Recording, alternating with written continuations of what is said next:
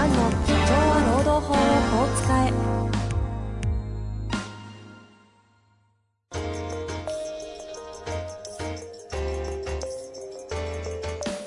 法律の下で展開されるビジネスの世界。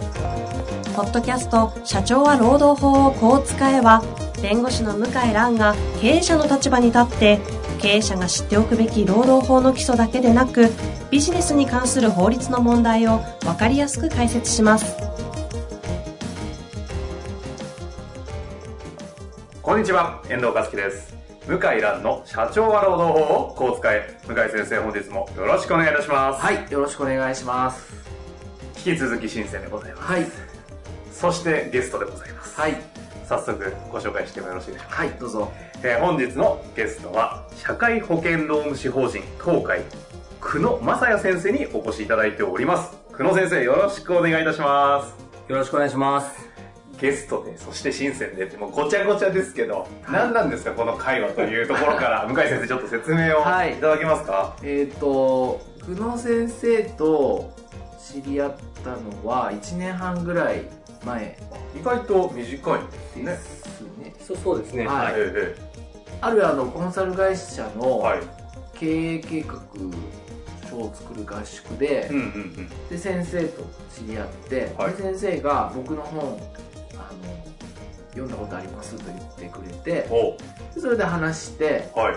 であの岐阜県であの事務所開いてますと。あ、社会社会保険労務士の労事務所。法人はい。開いてます、はい。あそうですか。でそれで普通に話終わって、うんうんうん。その合宿は終わったんですけど、まあ、先生がその時あの今度上海に行きますと先生おっしゃって。それは、あの、俗に言う乗り入れぐらいの話ですか？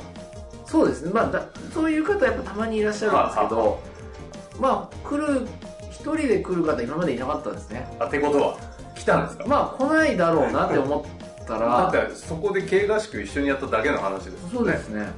思ったら、はい。あのいつ行ったらいいですかってあのメールが来たんですはあはあ本当に来るんだと思って、あはあ。はあ。いやこの日だったら空いてますよ。あじゃあもうこの日行きますって言って本当に来るのがちょっと直前まであの疑心暗鬼だったんですうん前キャンセルした方もいて。あ、来るって言いながら。うん。えまあやっぱりね日常の仕事の方が優先しちゃうから「え今まであの着きました」あえ本当に来たんだ本当に来たと。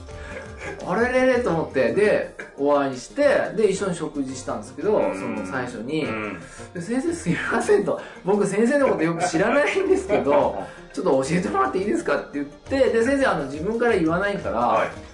で今当時も職員十数名十十数名いました？そうですね。はい。え十数名もいるの？え先生おいくつ？って言ったらで開業何年目って聞いたら、うんうん。先生まあまだおお若いくて開業当時、え5年目、そう六年、そうです。六年半、六ぐらいですよね。ろはい6年半で10人以上職員がいる事務所あってで僕はえだ先生ちょっとあのお父さんがもうあ。前日さんともともとね、か仙台でされてて。しゃぶしたんですか？って言ったら、はい全然違いますとゼロからやりましたゼロからやってなんでそんなに人が増えて売り上げ増えるんですかってうんうんうん。言ったら、いや僕もよくわかんないんですけどあの増えたんですよねって言って。全然説明になってないですうん。よ。まあ、自分から言わないから、はいはい。先生。あ助成金とかですかって。あ助成金もやったんですけどもうやめたんですよって。やめたんですか？えー、やってもうもうかなりこう売ったんあの助成金契約したんですけど、え途中でちょっと違うなってなってやめちゃったんですよって言うんですねえ、はい。えで今何やってんですかって言ったら「いや採用やってます」で採用って社労士の先生やる先生ねいや、聞いたことないですほね。ぼ僕は聞いたことなくてないです、ないです。ではい。で大体10人以上職員いる先生は手続きうんうん。給与計算がやっぱメインの所が多いかうん。うん。ななんで大工業のとこですね。手続きですか？給与計算ですか？まあやってますけどメインじゃないんですね。採用に力入れてるんですよ。でな なんなんだろうこれはと思って、うん。でそれで話聞いてるうちにいやちょっとすごいなと。こんな先生がいるのかあと。こんな先生いる。あの大体誰かの成功パターンやっぱ真似するって一番確実で、ええ。あのまあねやっぱり仕事のやり方としては確実じゃないですか、はいはい。でやっぱり事業もパこうパターンがあってこういうやり方で、まあ勝ちパターン見つけたらそれを横展開するやつをちょっとパクってうまくやる人たちがまあパク多いですよね、ってってね言っていいかわかんないけどまあ模倣して。うん、そう取り入れてはい。やるっていうのがまあ多いんですけど、はいはい。先生の場合はっとやってることがちょっともう聞いたことないうん。内容でで全然独占業務と関係ないんですよ。うーん。もういわゆるそれ単なる超優秀なコンサルタントみたいな方じゃないですか。聞いてると。いや本当だからあのか社会保険労務士は必要ないんじゃないですかって 聞いたらいやそうなんですよと、そうなんですよなんですうん。か、あの取ってから気づきましたって言われて、うん。あそうなんですか。ああ分かりましたって言ってでそれでその後まあ先生といろいろやり取りして、ええ。一緒にセミナーやったありもうそんな中なんですね。ええもうセミナーもやったりあとはいお客さん、あの紹介したりえ。紹介してもらったり、あとうちの事務所のあのストーリーブックって言って小冊子みたいな。あはいはいはい。あのブランドファーマーズはい安田先生安田さそうですんのところが。ねあの公開にはし、まあ、ホームページに上げてるんですけどは「民話の輪」っていうホームページに上げてるんですけどあの紙ベースでも作ってもらって、まあ、そういうあの付き合いですね。あとうちの採用も先生にお願いして、うんうん。ええそうなんですか？はい。あの事務職とあと今度の新人弁護士も、え？はい、え弁護士の採用の支援までされてるんですか？そうですね、弁護士に限らずですね。ええあのこう基本的な方は同じなんで、うんうん。新卒であることにはあのあ変わらないから。あなるほど。まあ、もちろんあの弁護士業界特有のあのこう特徴はありますけど、ええ。まあ、あとは話ど今事務局兼行政書士の方の採用を進めてるんですけどものすごいいっぱい人が集まってもうちょっと人手不足ではちょっと考えられないぐらい人が集まって、まあ、先生先生のおかげというか。あそうなんですね。じゃあはい。募集も結構でうまくいっていて。そうです。というという。1年半ぐらいのまあ要はもうビジネスパートナーになっているそう関係ですね。ね生と一緒に仕事をすることは結構多いですね。私ポッドキャストをですね向井先生とやってもう3年ぐらいになるんですけど、向井先生が他人のことをこんなに熱く話すの初めて見ましたよ。あ基本。あの言ったら失礼かなと思うんです。けどあんまり人に興味ない方だと思うんですよね。そうですね。ないですよね。ああんまりない。あんまり人に興味ないのに確かに1年半ぐらい前からやばい先生が岐阜にいるって言ってるの聞いてたんですよ。あありがとうございます。そういうことですね。今私の隣にいらっしゃる久野先生。そうですその方なんですね、はい。ここの方だ。いやでちょっと補足とかいかがですかね？はい。今、えー創業8年目です。か、ね。8年目。1年目なんですね、7年終わりました8年目でスタッフが今18人で今年の5月から名古屋の駅前にちょっと出店しようかなと思っておりますももともと5年目の頃に助成金を本当にガンガンやってたんですけど辞めた理由としては、まあ、スタッフがこう十何人もいるのにですね助成金ってすごくあのいい制度だとは思うんですけど、え。なんかその厚労省の予算によってもらえる金額が変わってくると、はいはい。毎年利益がこうぶれると。うんうん。そうなってくるとやっぱり経営としてはこれに頼ってちゃいけないなっていうことでちょっと英断をしてやめようと。でやっぱりあの顧客のニーズを聞くと特にあの私の事務所はあの愛知県とあと岐阜県で非常にあの有効求人倍率が高い地域にいまして、うん。特にあのいい製造業が、まあ、世界のねトヨタとかそういったところの会社とそれの関連会社が多くて非常にこう中小企業求人に困ってるので、まあ、そこのご支援ができないのかということで求人会社ではないんですけど結構あの中小企業ってあのなかなかあの採用の相談を乗ってくれるところがないなってことを前から思って確かに。確かに。そこの領域にちょっとチャレンジしようということで。でノウハウ正直なし？ねその時は。のはないですね。何もないです。ヒアリングしてあそのニーズあるんだなっていうところから助成金今まで、まあ、あるある程度相当な売り上げが出てたと思うんですけどはい。ほぼやめてるんですか？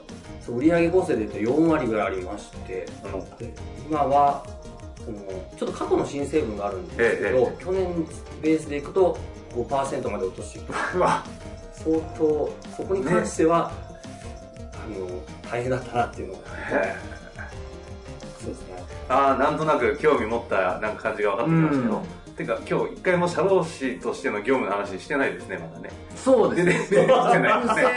今の話の中に独占業務はない。なかったですね。向井先生からのご紹介もなかったですし。ないですね。なんか昔はあの百貨店の方で。そうなんだ。あこれは言っていいんですか？これ大丈夫ですね、あの相当な営業マンとしては成績叩き出して全国でもベスト3ぐらい入る。そその先も喋っちゃって大丈夫なんですかね？そうです、まあ、全国でか、まあ、お店の中でってあはいまあでもあのお店、本店ですから、あの有名なね、まあ百貨店で。まあ、3になるとは相当な。富裕層をお相手にするところに抜擢されて、はい。まあ、相当当時はなんか悪いこともされたというかねあの破天荒なことをして 上の人にいい意味で目をつけられてねこそうですね。はい。引き抜かれたというふうには聞いてますけどそんな折サクッサクッとやめましてはい。社労士の独立。ちなみになんで社労士の先生として独立だったんですか？もともと就職するときに社長になりたいと思ってですね。で社長になりたい。社長になりたいと。あの経営者をやってみたいっていうのが、まあ、そもそものあの初めの就職のあじゃあもう初めからそこ目的で百貨店だったんですね。そうでこの百貨店だったらまあ社長になれるかなと。当時はなんかこう思って入っまあ、失礼な話なんですけど、入ってみたらもう同期がすごい優秀だったっていう。へそこから頑張って努力したんですけど、まあ、その百貨店がもうこう合併してしまいましてどっちかといえばあの、まあ、49対51みたいな感じで少しこう吸収されるような変わりになってそこから急急速にテンションが落ちましてで、まあ、在職中に社労士の資格は持ってたので手っ取り早いもちろん転職活動もしたんですけど、うんうんうん。転職活動してるうちにやっぱりまたこここであの合併とか起きたら自分を辞めるのかなと思ってるうちに、まあ、自分でやろうっていうのがまあそのこのきっかけで、まあ、独立を決意した。あのなんかうまいことそのタイミングであの大先生にお会いできてっていうエピソードあるじゃないですか。あれちょっとだけお話しいただいてもいいんですかね、私あのきっかけがですねあの地元があの岐阜県の多治見市なんですけど資格取ってから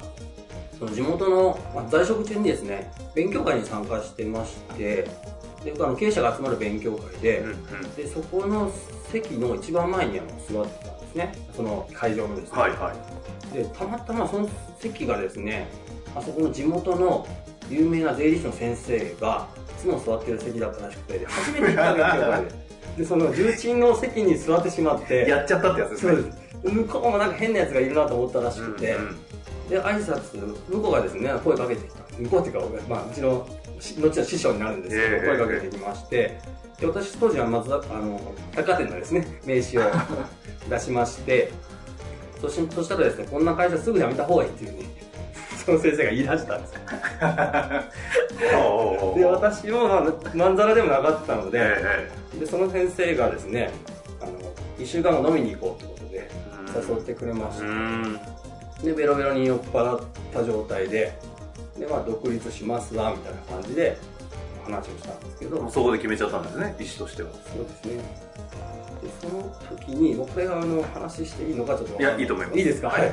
あのその先生がですねどこであの事務所開業するんだと、まあ、社労事務所やるんですけどどこで事務所開業するんだって言われてで自宅でやりますっていうふうに言ったら、その先生が、まあクズは大体そういうこと言うって そもそもクズなんて言うのがもうそもそも恐ろしいんです。けどあまあまあ表現としてですからそうですね。でそこで、えーまあ、なんでですかと言ったらやっぱり初めから大きくなるイメージを持ってないやつはダメだってことででたまたままあその先生が当時ビルを建てて部屋が空いてたらしいのでシャビル持ってる先生なんこですか？れ営業トーク まあ無理やりじゃないですよそこにはこう入れ入れてもらって。入ることになりましてでもう一個、まあ、私はある意味良かったなと思ってるんですけど事務所名どうするんだっていうことで私はもう久能社会保険労務士事務所にしようっていうふうにまあまあよくある話決めてたんですね。でそししたら、まあ、その先生は大体クズはそういうこと言う。また 何なんですか、クズ縛りは。はい。でそういうまあそんな向井先生の番組荒らしに来ましたか？いいんですかね？いいと思います。面白いですね、それ。はい。でそしたら、まあその名前つけちゃうといい職に入ってこれないよっていうふうに言われましてで、まあ、そこであの、まあ、当時、まあ、東海地区で一番になろうってことで東海社会保険労務士事務所っていうところで、まあ、事業がスタートしたんですけどはあ、またそれも凄まじい縁からの独立ですごいなんか縁も運も持ってる方なんですよね。すごいですね。すごいですね。こんな話をしあの上海でいろいろ聞いて向井先生が完全に録音されたんですね。いやなまずそういう話されたら普通は反発するあもんなんですよ、あうん、素直に聞けないんですよ。あ普通は。人間って。仮にそれが正しく地面でね正しくても聞けないんだけど、うん先生も素直に聞いて、うん。そこを見込まれたんでしょうね一緒に飲みに行こうっていうね。そうですね。そういうのって大事ですよね。こんな柔らかい声されてますけど立ち上がると身長185ぐらいあって そうそうそう。普通にあのなんか大学時代はテニスであの東海地区でベスト8入るぐらいの結構ななんかこう迫力のある方ですからね。そうですね。だからなんだっていうのはちょっといやいやいや全く関係ないまあ一応情報先生まあ普通にビジネスマンとしても、はも優秀うまあどの分野でもおそらくできそうですね。方ですねまあそんな先生がなぜ今深センにいるのかというところが疑問なんですが。で先生は、はいそのまたメール来て。先生が何ですかこの天丼系のいやよくね、はい。あのやり取りしてるんですよ、いやこんなのあったと。あ情報が多い知ってますか？はい。いやいや僕がね先生からもらう方が多いんですけど、うんうんでいや先生からメール来ていやちょっとやっぱ刺激を年1回はあ海外視察とか行って受けたいって言われたんで、はいはい。あじゃあ先生その深センどうですか？深セン今いろんな IT 企業とか、うんうん。あのハイテクベンチャー企業があるから行ってみますか。中国のシリコンバレーに。そう。であそういえば海外収録やってみようって思っててポッドキャストも、はいはい。で YouTube ももうでできればそのねあの YouTube しかないようなコンテンツで動画で撮れるような。なるほどね。ポッドキャストではできないような。あじゃあもう一石二鳥で、はい深センに一石二鳥で遠藤さんも一緒にはいはい。行こうと、あそういう流れで私呼ばれたんですか？そうです。じゃあある種久野先生のせい。ですね。久野先きっかけは？そうです。あ久野先生が刺激を1年に1回浴びたいというがためにそうです。招集されていると。そうです。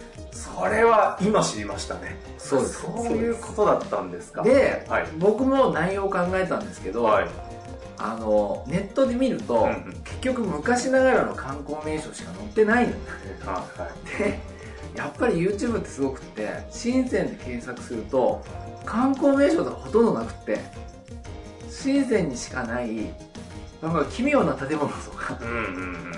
あの最先端の面白ハイテテクノロジーク系な。テクノロジーなんかあの小売業みたいな、えええ。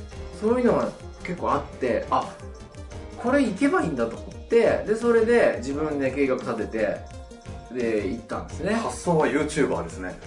でも面白かったですよね。いや面白かったです。か観光名所だけだったらここまでな面白くないんじゃないかなと思いましたけどね。今回観光名所と言われるとこは行きましたっ行ってないけ行ってないですよね。中国人ですら知らない。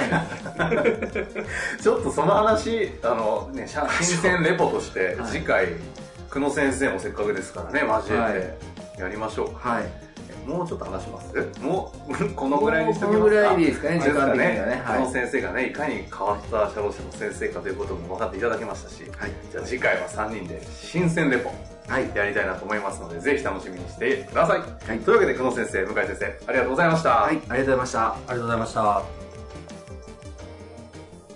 本日の番組はいかがでしたか？番組では向井蘭への質問を受け付けております。ウェブ検索で向井ロームネットと入力し、検索結果に出てくるオフィシャルウェブサイトにアクセス。その中のポッドキャストのバナーから質問フォームにご入力くださいたくさんのご応募お待ちしております